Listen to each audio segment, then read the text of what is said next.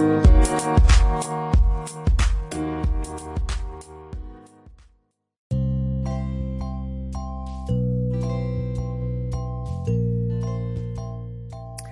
everyone. Welcome to the Spanish for Kiddos podcast, where you can listen to fun bilingual stories and more.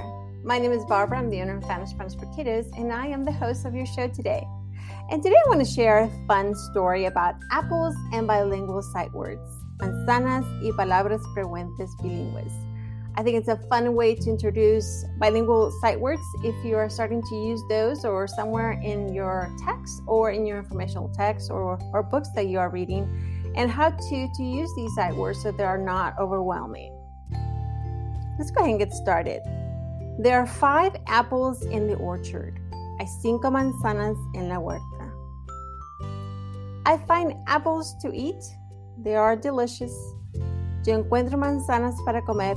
Están deliciosas. I see an apple tree. Yo veo un árbol de manzana.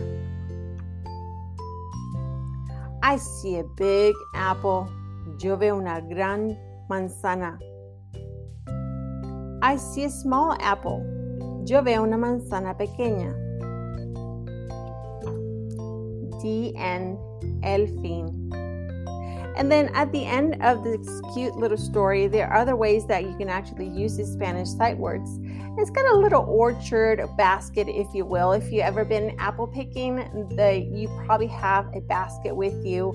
Or if you've been strawberry picking, also as well, is something similar as that. But you should have a basket. So what you have here is just a collection of apples with the sight words there in English and Spanish.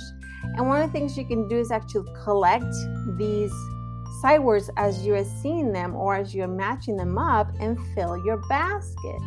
And that's the fun part of learning these words is not only just to identify them um, in in your text or in whatever reading you might have, but also to identify them in, in English and in Spanish.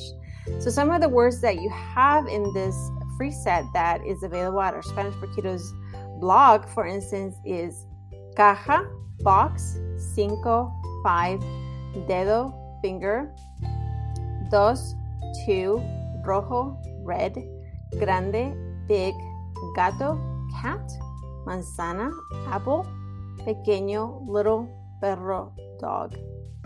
So then those are very simple words that not only are just part of the Spanish sight words that you might encounter, but you actually do see those, and that's why they are frequent words. There are sight words that you see them often enough in the text of children's textbooks, um, stories, uh, dual language textbooks, informational texts. And so, as they become more and more familiar with those words, it's going to become easier and easier for them to actually read more complex sentences, not just very simple one to two syllables to three syllables words there, but actually find more interesting readings such as in science, math, and social studies, and of course, other fun stories that you can read as well. So I hope you enjoyed this story and fun strategies that you can use in your classroom or in your homeschool group. Make sure you find other fun stories at our SpanishForKiddos.com blog that you can use every day or whenever you want to learn Spanish, and of course, find other fun strategies there as well. Join me next time as I read another fun bilingual story in English and Spanish. Thank you so much for listening to the Spanish podcast, and I hope that we listen to another story soon. Bye bye.